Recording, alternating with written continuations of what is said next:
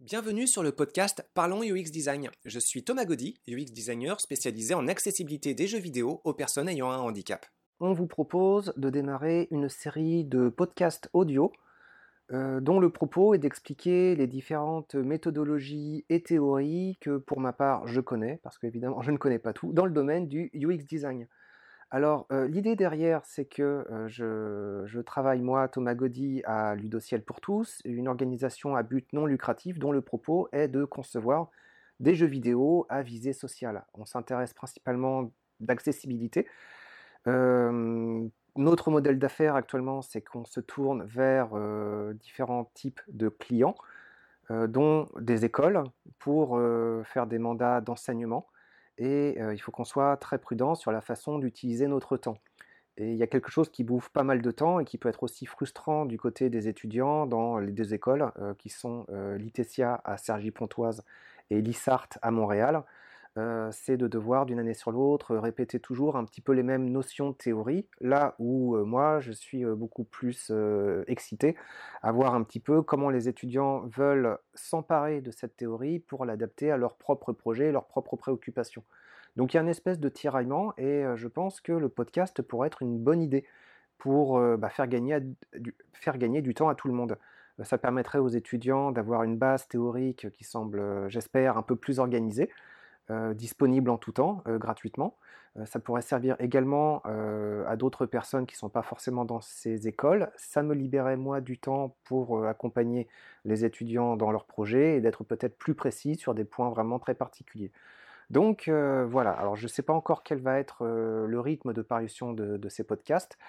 Euh, donc les thématiques générales, ça va être de la théorie et euh, des méthodologies en UX design. Et pour euh, ce premier podcast, je vous propose de parler un petit peu d'analyse heuristique. Alors on parlera aussi de playtest, mais je voudrais voir un petit peu ce qui est particulièrement important pour moi. Alors encore une fois, il faudra être vraiment très prudent.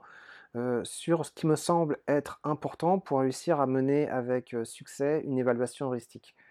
Donc, euh, je propose euh, aux étudiants, en général, euh, un document de gabarit qui reprend plusieurs, informations. Et ce que je propose, c'est de reprendre ces informations une à une pour expliquer et justifier leurs propos, et que ce soit un peu plus facile de s'approprier ce, ce, gabarit.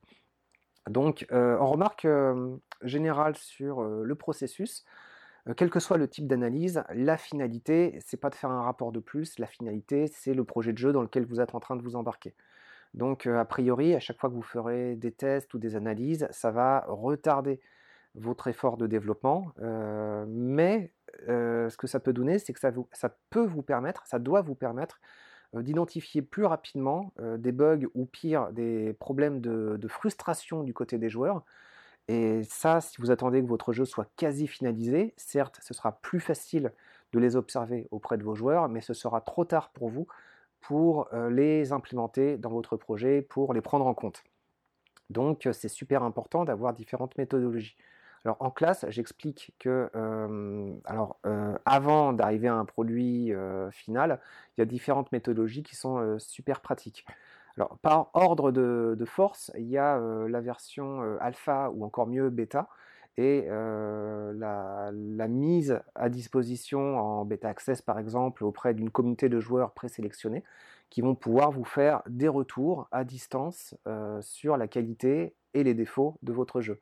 Ça c'est très bien, c'est encore plus puissant si vous accompagnez cette démarche d'analyse automatique de données pour euh, comprendre un petit peu euh, quels sont les temps de jeu, quels sont les endroits où vos personnages, vos, joueurs échouent ou mettent trop longtemps à, comprendre ce qui se passe. Donc ce, genre de choses, c'est vraiment très très bien. Encore faut-il que votre jeu soit assez fort et assez, satisfaisant pour que les joueurs ne s'en détournent pas au moment où vous faites cette release anticipée. Donc pour ça, vous avez intérêt à soigner quand même la qualité de ce projet que vous allez sortir euh, à un stade pas forcément fini. Donc euh, il y a les playtests avant que vous pouvez, faire euh, directement chez vous, dans votre studio, ou aller à la rencontre des joueurs à l'occasion de salons ou de différents événements. Donc ça, c'est très bien. C'est en général la méthode la plus performante de mon point de vue pour obtenir directement des retours qualitatifs Attention, je parle bien de qualitatif et pas de quantitatif, pour voir un peu ce qui se passe au niveau des expressions, du comportement, des verbalisations. C'est très riche.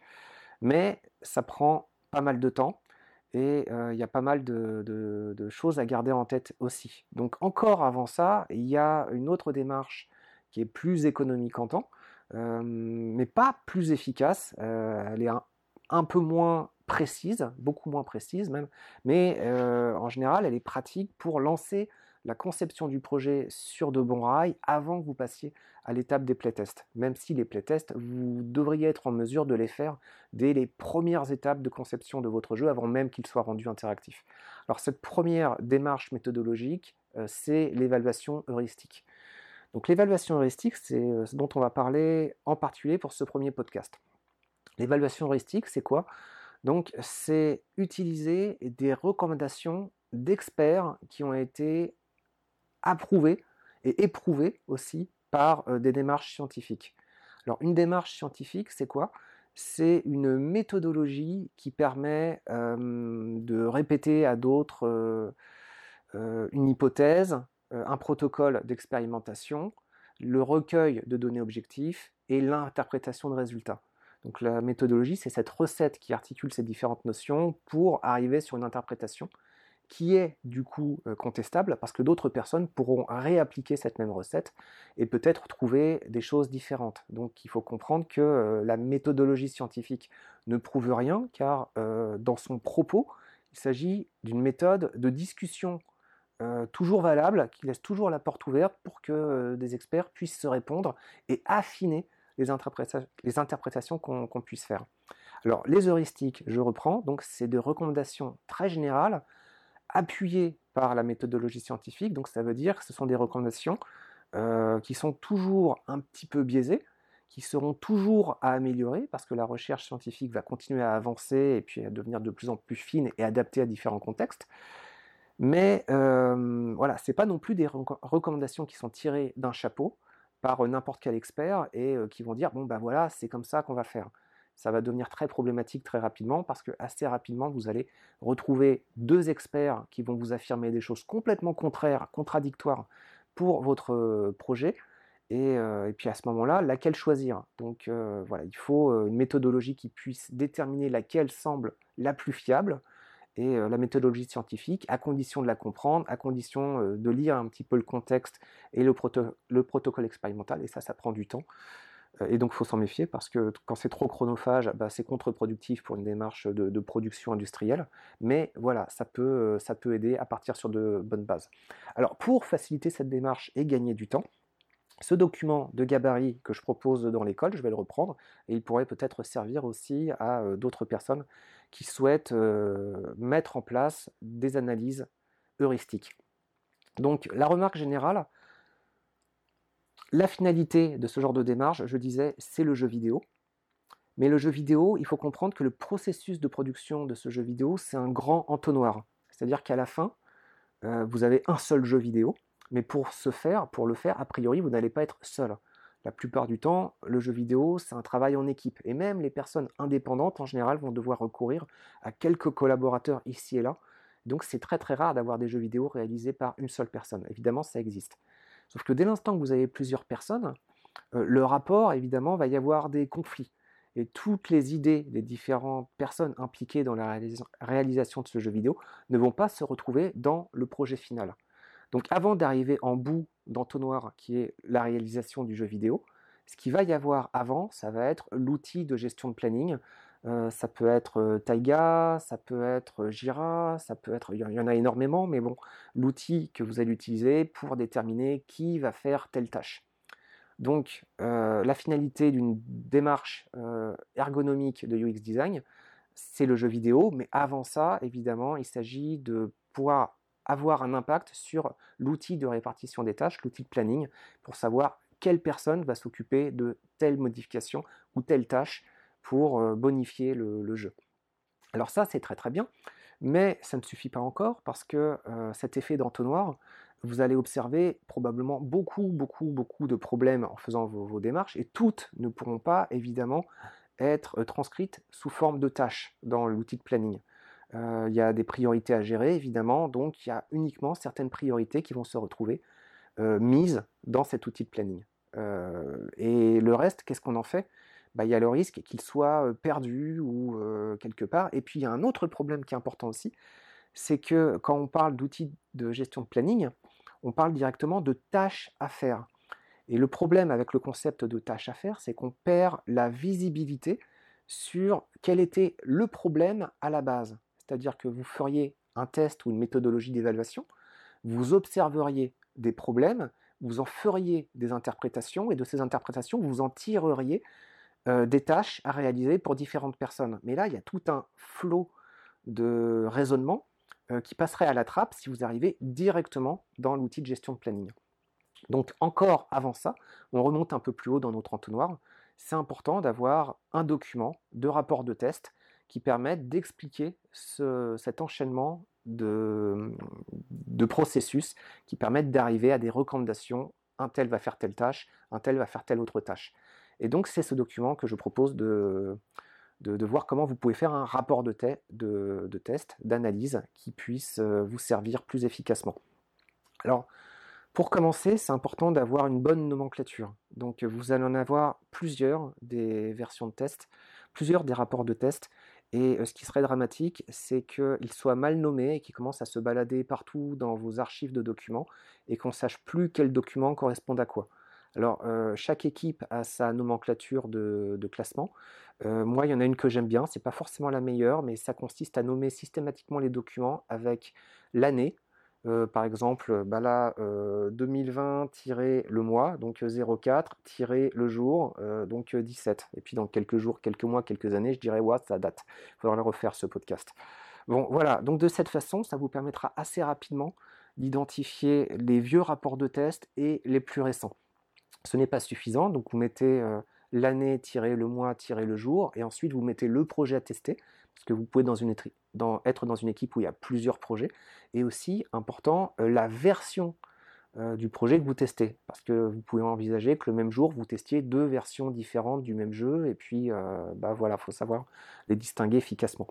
Donc ça, c'est juste au niveau de la nomenclature pour nommer votre document, c'est important. Dès l'instant que vous allez avoir plusieurs documents, ça peut vite devenir la jungle. Et dans ce cas-là, bah, les documents, ça va juste être du bruit qui vont gêner votre capacité de produire de nouvelles idées ou de nouvelles tâches. Une fois que vous aurez un document bien nommé, c'est important évidemment d'avoir un contenu clair. Alors un contenu clair, ça veut dire déjà de faire des phrases courtes. Euh, il y a beaucoup de personnes, moi compris au début de mon activité professionnelle, qui cherchaient à faire des phrases super alambiquées. Bon, la règle est simple. Euh, si vous avez une phrase qui fait plus d'une ligne, déjà c'est qu'il y a un problème et que les personnes qui vont vous lire euh, elles vont pas apprécier. Donc euh, c'est pas un exercice littéraire, c'est un exercice de concision et de précision en même temps. Donc si vous avez besoin de rentrer dans les détails, décortiquez vos idées en plusieurs phrases. C'est super important parce que si votre rapport contient plein de bonnes idées mais qu'elles sont peu lisibles, euh, quelque part vous aurez raté le coup. Euh, l'exercice de lecture que vont faire vos collaborateurs va déjà être a priori fastidieux pour eux, peu plaisant. Donc si vous faites des phrases courtes, ça va rendre l'exercice beaucoup plus agréable et efficace. La deuxième, donc c'est bien de faire des phrases courtes, mais il faut être aussi précis. Alors par précis, ce que je veux dire, c'est que je trouve beaucoup de travaux étudiants qui contiennent des euh, etc. Par exemple, les graphismes sont moches, euh, les personnages, les ennemis, etc. Euh, bon, ça c'est trop vague. typiquement, il faut réussir à définir qu'est-ce qui est moche beaucoup plus précisément. Est-ce que ça touche un ennemi en particulier? Est-ce que c'est un ennemi dans tel contexte? Est-ce que c'est dans une animation particulière? Est-ce que ça renvoie à une scène? Donc on verra un peu plus tard comment est-ce qu'on peut détailler plus précisément ce genre de choses. Mais évitez à tout prix les généralités parce que euh, quand c'est trop vague, eh ben, ça ne veut plus rien dire. Donc voilà, si un problème est trop général, ce que je vous recommande de faire, c'est de le décomposer en plusieurs sous-problèmes. Alors, autre chose aussi, ne mélangez pas les informations de plusieurs problèmes à la fois. Donc chaque problème doit être bien séparé des autres pour permettre de suivre le déroulement logique de votre réflexion. Donc n'abordez pas par exemple plusieurs problèmes de manipulation ensemble. Essayez de les détailler les uns après les autres. Euh, si vous avez un jeu qui se joue clavier-souris et que votre raisonnement c'est dire euh, d'une part le clavier surutilisé avec trop de touches sur le clavier, d'autre part sur le clavier il y a des combinaisons de triple touches à faire, et enfin troisième partie, on devra envisager une jouabilité du clavier seul ou de la souris seule. Bon, bah là-dedans, il y a plusieurs problèmes que vous détaillerez et ça permettra de faciliter l'identification de ces problèmes et aussi de faciliter l'attribution des tâches qui pourraient en découler. Dans ce document, donc j'ai passé les remarques générales, vous indiquerez évidemment votre nom, votre prénom. Alors dans une démarche professionnelle, c'est important parce qu'il peut y avoir facilement plusieurs, plusieurs UX designers ou plusieurs ergonomes. Il faut savoir euh, bah, quel document vient d'où, ça semble évident, mais quand c'est pas nommé, ça peut être super compliqué. Et puis c'est important pour l'histoire de confiance. Vous pouvez avoir des collègues, euh, vous pouvez être à peu près certain de la bonne qualité du contenu, et puis d'autres, euh, vous avez l'habitude, ça se passe pas toujours très très bien. Donc euh, voilà, n'oubliez pas ce petit détail évident. N'oubliez pas aussi de mettre la date même dans le document, même si ça fait une redite avec la nomenclature de, nommage de votre fichier. Vous rappelez le nom du projet testé. Si c'est pertinent, vous rappelez la version du projet testé. Et vous expliquez aussi la classification des importances de problèmes que vous comptez utiliser. Alors ça, ça peut être un peu surprenant au début pour les étudiants, mais euh, l'idée, c'est que euh, tous les problèmes vont pas être forcément aussi graves les uns que les autres mettons pour 100 problèmes que vous, parveniez à identifier, bah, on peut imaginer que là-dedans, il y a euh, peut-être 70 euh, problèmes qui vont être vraiment très importants. Mais si vous avez le temps et le budget, euh, ça peut être bien de tous les corriger. Qu'est-ce que ça peut être? Bah, Ça peut être, je cherche quelque chose de pas super important, bah, une petite animation sympathique, manquante, mais qui n'est pas forcément essentielle. Un petit effet graphique, si votre souris passe sur un bouton et puis que vous voudriez qu'il y ait un effet particulier lorsqu'on appuie sur le bouton ou lorsqu'on le relâche. Donc des petites choses qu'on peut trouver comme des normes dans certaines interfaces, mais qui ne vont pas forcément grandement gêner l'utilisabilité de votre interface. Ça va un petit peu la grignoter, mais ça va pas être critique. Donc ce pas des choses essentielles. C'est quand même des choses pratiques. Donc il peut y avoir des problèmes plus graves. Donc là, typiquement, le jeu n'a pas de bug, ça fonctionne bien mais il manque un petit quelque chose qui fait que le joueur ne s'amuse pas. Ça peut être un contrôle qui est euh, euh, pas confortable à utiliser, une interaction qui est un peu lourdingue. Euh, ça peut être quelque chose qui est affiché sur l'écran, mais c'est dur de le lire parce que c'est trop petit, ou c'est bizarrement formulé, ou il y a des fautes. Donc voilà, tout ça, c'est pas des bugs qui vont planter le jeu, mais ça peut être important de le corriger. Là aussi, il y a différentes gravités possibles, mais on comprend que c'est quand même plus important, plus prioritaire que les autres problèmes que j'ai mentionnés auparavant. Et puis, autre problème d'une plus haute importance encore, évidemment, c'est les gros bugs, les gros crashs, où les bugs et les crashs, c'est pas forcément les seuls points bloquants dans le jeu vidéo. Ça peut être le joueur qui bug et qui arrive sur une situation du jeu, et là, il comprend absolument plus rien. Alors vous pouvez dire fonctionnellement le jeu fonctionne, il n'y a pas de bug, très très bien, mais si tous les joueurs bug à ne pas comprendre euh, pourquoi je ne peux pas sortir de telle ou telle pièce ou qu'est-ce que je dois faire pour continuer ma quête, c'est qu'il y a une information critique ou un élément de compréhension qui manque. Euh, vous pouvez décider de le laisser comme ça pour voir si les, joueurs se débrouillent par eux-mêmes, mais peut-être pas, et ça peut être gênant. Donc une classification, là encore chaque entreprise a la sienne, il y a des standards qui existent, euh, mais il y en a plusieurs.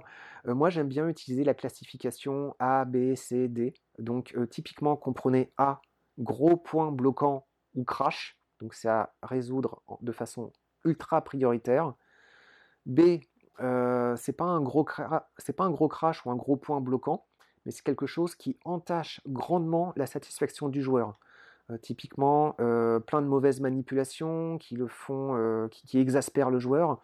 Euh, des problèmes de lisibilité qui font qu'il peut s'en sortir, mais c'est vraiment fastidieux. Euh, des mauvais retours sur certaines informations qui fait qu'il peut y arriver, mais euh, voilà. Donc c'est quelque chose qui provoque beaucoup de, frustration et ça c'est pareil, il faut plutôt le, résoudre. pour la qualité globale de votre jeu, c'est assez essentiel de, de, considérer ces problèmes. En C, je considère que c'est des problèmes importants mais pas critiques. Donc là, on peut vraiment en avoir plein en masse. Euh, typiquement, en C, c'est tout ce qu'on pourrait mettre dans le polish du jeu pour le rendre euh, de meilleure qualité, mais sans que ça soit forcément essentiel. Attention des éléments de polish pour euh, rendre votre jeu de meilleure qualité, il peut y en avoir énormément. Donc considérez que dans beaucoup de projets, ça puisse facilement prendre 50% du temps de développement. Donc c'est quelque chose qui va vous demander beaucoup d'efforts pour faire beaucoup de mécanismes de toutes sortes et cette masse de mécanismes de peaufinage, au début, quand on se lance dans un game design, elle est invisible. Donc, euh, bah, c'est super important de se prévoir du temps dans votre planning pour bah, réussir à aborder un maximum de ce type de problèmes. Et ces problèmes, on ne les considère pas, mais au fur et à mesure des tests et analyses que vous allez faire, bah, il y en a plein et plein et plein qui vont remonter et, et puis vous avoir l'impression de vous faire déborder, de prendre du retard sur tout. Qui permet d'arriver à la dernière catégorie de problèmes en D que vous pouvez garder en tête comme ceux qui sont certes intéressants, mais vous n'aurez certainement pas le temps de les faire, donc typiquement vous les laisserez de côté en vue d'une reprise pour une prochaine suite. Donc quand vous reprendrez un jeu, si vous reprenez, si vous faites une suite, ces problèmes-là, vous les reprendrez en tête pour dès la reprise de conception de votre projet qu'il ait tout de suite une meilleure qualité. Voilà. Donc expliquer la classification des importances des problèmes que vous comptez utiliser, euh, vous expliquer la nomenclature de problèmes que vous allez utiliser. Moi j'aime bien A, B, C, D. Des plus critiques aux plus euh, facultatifs. Ceci conclut notre première partie sur le podcast dédié à l'évaluation heuristique. Dans une seconde partie, nous allons voir plus spécifiquement les informations que vous devrez renseigner dans votre rapport concernant chacun des problèmes que vous serez en mesure d'identifier. A très bientôt Merci d'avoir écouté ce podcast. Je vous invite à vous abonner pour ne pas rater les prochains épisodes. Si vous voulez en savoir plus sur moi, je vous invite à consulter mon profil LinkedIn, Thomas Gaudy. Si vous souhaitez de l'accompagnement pour implémenter ces notions et ces outils dans vos équipes et vos projets, vous pouvez faire appel à mes services de consultant en UX Design. Il vous suffit de me contacter via mon profil LinkedIn. Au plaisir